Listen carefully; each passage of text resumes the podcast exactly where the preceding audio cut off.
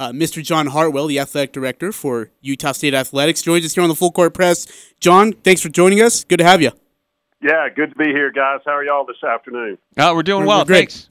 Uh, hey, quick question for you. Uh, reports yesterday said that Boise State was uh, looking to have fans uh, at their games for uh, next week's series, or at least for Game One against the Aggies. Uh, did you guys fight that, or how did that process go? How did you hear about it, and what was your response?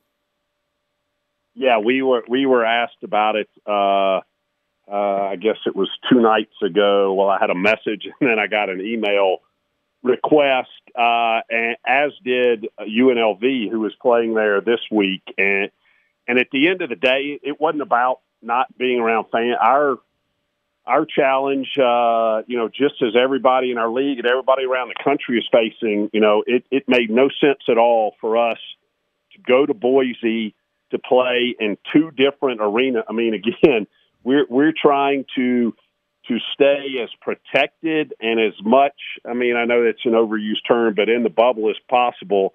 And and you know, I understand their desire to have fans, and you know, they they were asking to play in Nampa, which obviously is a different county, different guidelines, but it made absolutely no sense to us to say, hey, we're going to go and play Wednesday night in one arena just so we can have some fans, and then we're going to go play uh, at the Extra Mile Arena on on Friday night. And we just and uh, you know, I, I talked also to to UNLV about it, and both of us just said, no, that that that makes no sense.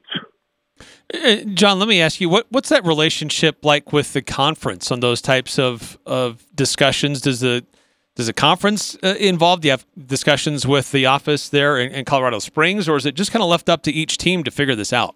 Well, they they help to to facilitate the conversations, and, and at the end of the day, you know, a request like that. I mean, if it was to change, you know, a tip time from 7 p.m. to 6 p.m. or something like that, um, you know, there we have a, a process to go through to do that, and and you know, normally no no problem with stuff like that. But a total t- change in the venue, um, a week out, and, and a venue that uh, has not hosted any. They've hosted some events in there uh, since COVID began, but no collegiate events, and and clearly the guidelines and and restrictions are, uh, you know, significant and and different uh, you know, probably more stringent in, in collegiate athletics than in, say, you know, a knife show or you know some of the other things that they've had in there.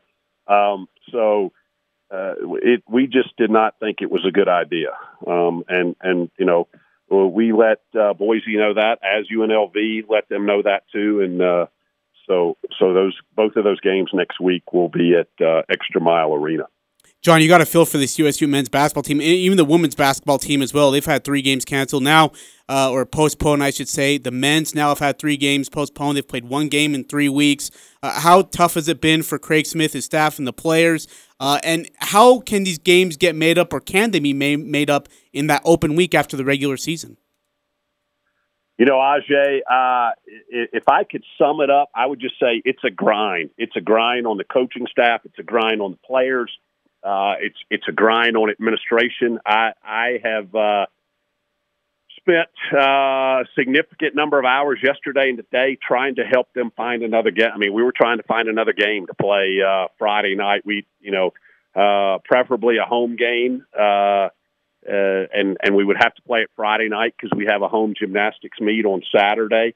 Uh, but even you know look, looked at the opportunity to potentially even go on the road, and it, it's been it's been a grind. I mean, obviously doing doing things, you know, 48 hours out from a game or so is is tough enough.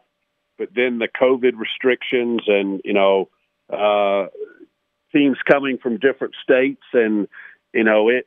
Um, you know, clearly our team wants to play. You know, when we go to play uh, in Boise next Wednesday, uh, that will be only our second game in a 21 day stretch. Uh, so that's you know not ideal. Um, but you know, we'll we'll figure it out. But at the same time, as you know, Craig and I have had multiple conversations, and you know, there's there's frustration there. Yeah, absolutely.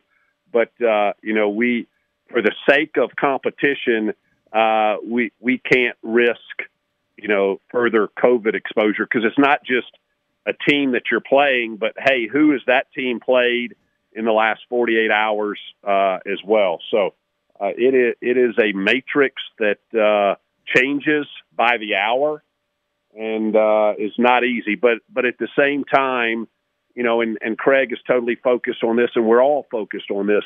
Hey, what gives us the best opportunity um, to stay safe, to be successful, and to all, it's it's all about making it to Indianapolis, and uh, you know, come come this time next month. So, if I if I ask John, what kind of uh, what kind of percentage would you put out there on the likelihood of a game still happening this week?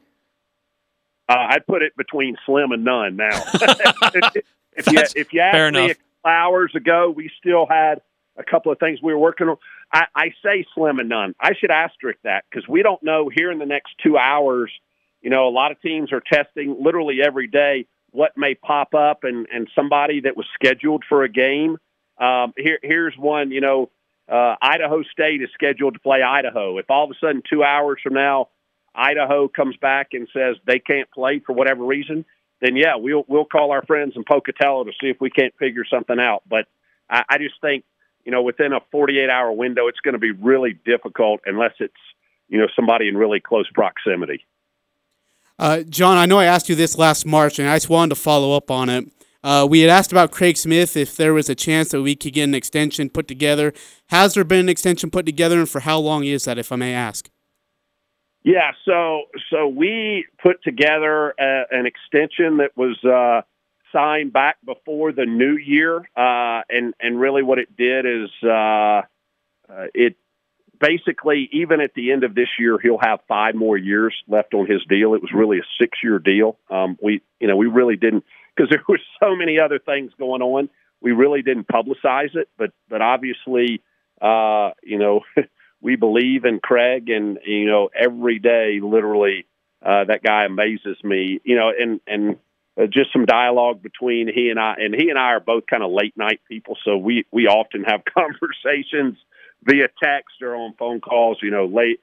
Uh, you know, eleven thirty, midnight, when most other sane people have gone to bed. But uh, anyway, you know, I, I just I sent him a text the other night, just thanking him because his, you know, being able to navigate all of this, uh, you know, the positivity of that guy is unbelievable. He he's a guy that even if given lemons, he makes lemonade, and that's infectious. That's infectious to his staff. That's infectious to his players. That's infectious to everybody. And and you know, there's there's that quiet confidence. Well, I I can't use the word quiet.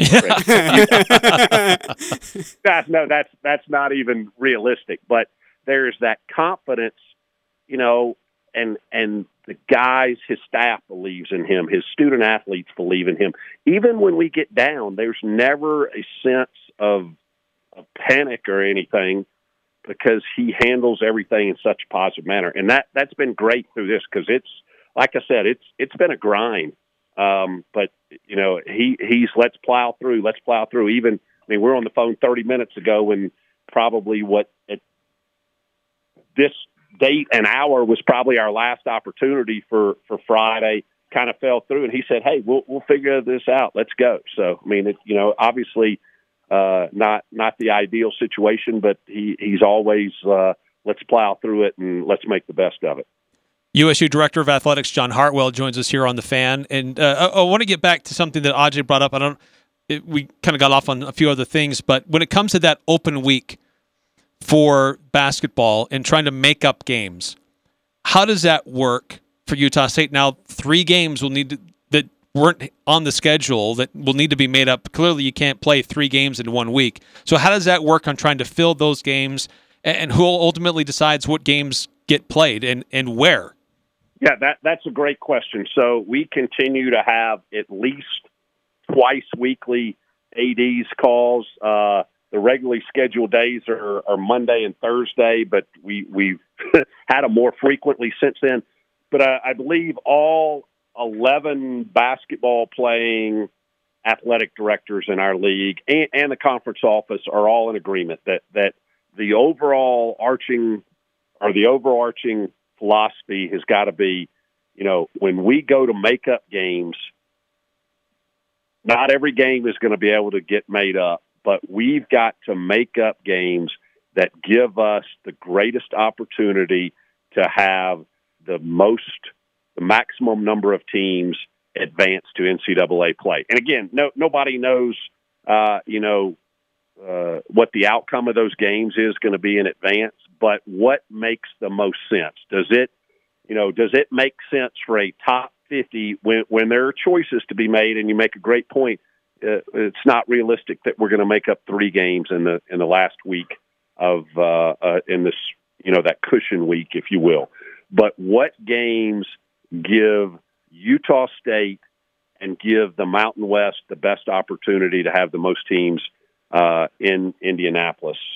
You know, obviously our AQ, the the automatic qualifier goes to the winner of the tournament, but you know it doesn't make a whole lot of sense to have a top 50 net team, which we've currently got four of those, to be playing somebody that's a 250 or 275 or 300 net. Winning that game home, on the road, neutral site, wherever, that's not going to do anything to move the needle. What's going to do things to move the needle is to try to make up games that are against the highest RPI teams. And, and quite frankly, that could change significantly over the next 10 days. So I shouldn't say we're in a holding pattern, but we collectively, as the Mountain West membership, kind of in a holding pattern right now.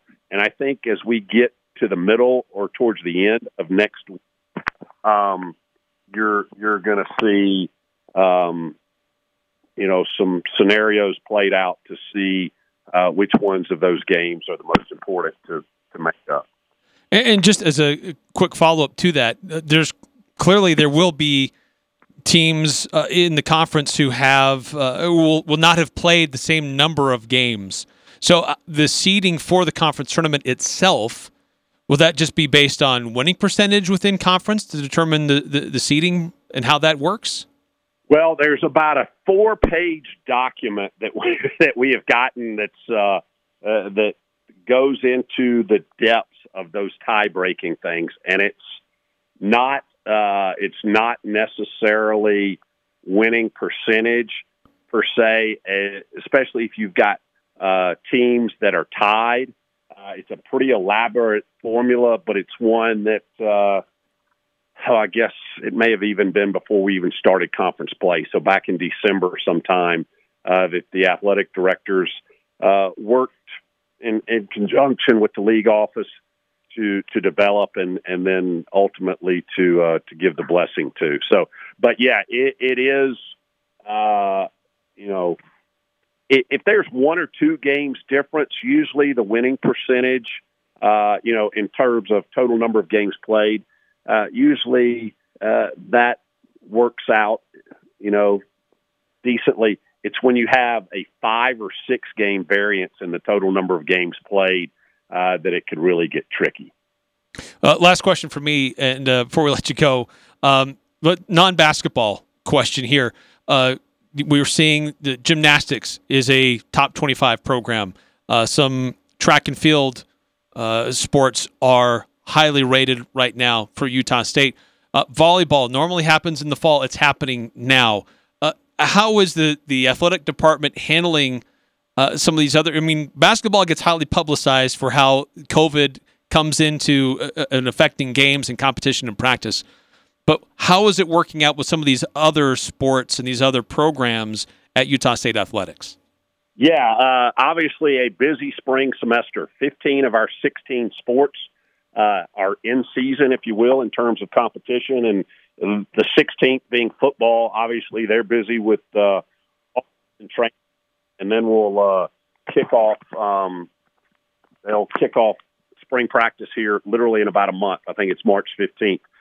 So, uh, you know, we we test, uh, you know, and and the NCAA has has set up various uh, levels of risk, high, moderate, and low, based on the sport.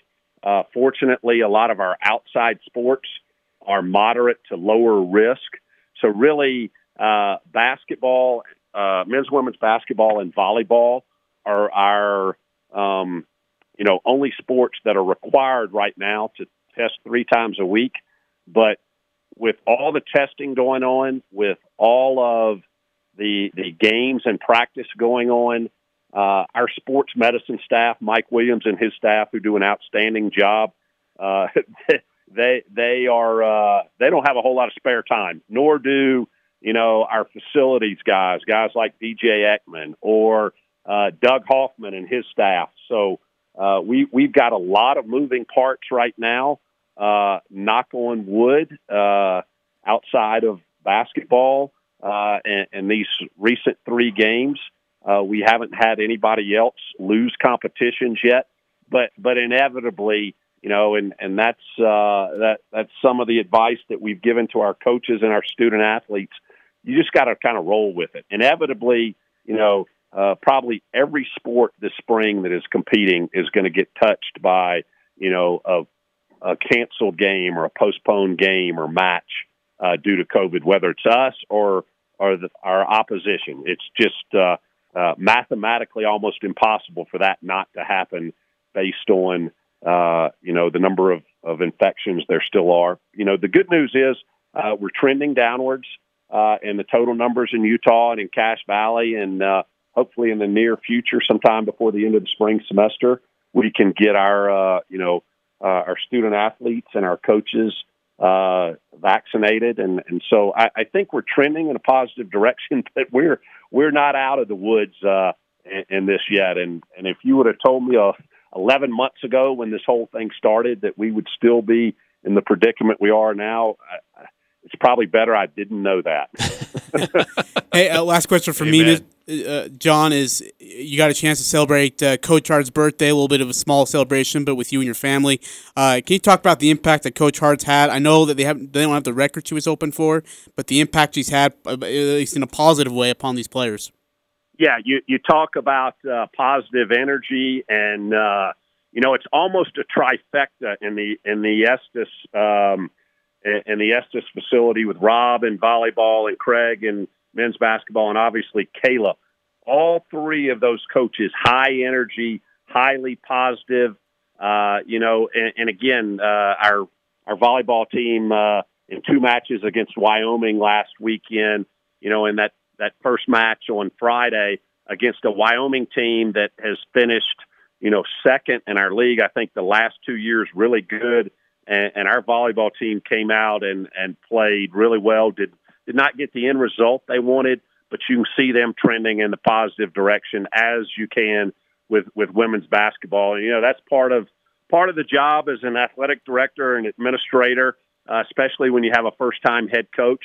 Uh, that that is so and they're so competitive and so driven, and that's part of the reason why they've been successful as an assistant coach, and I know they'll be successful as a head coach. You just got to sometimes, you know, love them up a little bit and, and tell them, hey, it's don't don't worry about it. It's trending in the right direction, and so you know that that's uh, that's all part of it. But you know, both Kayla and Rob doing a great job. Yeah, we Kayla's birthday is today, and uh, they were leaving today to go to Wyoming. Uh, and you know, being a, a South Louisiana Cajun my wife makes some of the best gumbo on the planet. Uh, she cooked gumbo, and and we had some some king cake. Since next Tuesday is uh, Mardi Gras Tuesday, uh, we had a, had a king cake uh, flown in from New Orleans. So yeah, she got a little nice little down home. well, That's Mr. awesome, Mr. Hartwell. We thank you so much for your time. Greatly appreciate you. Best wishes and stay safe. Guys, thanks so much. I appreciate it. All right. All right. Thank you.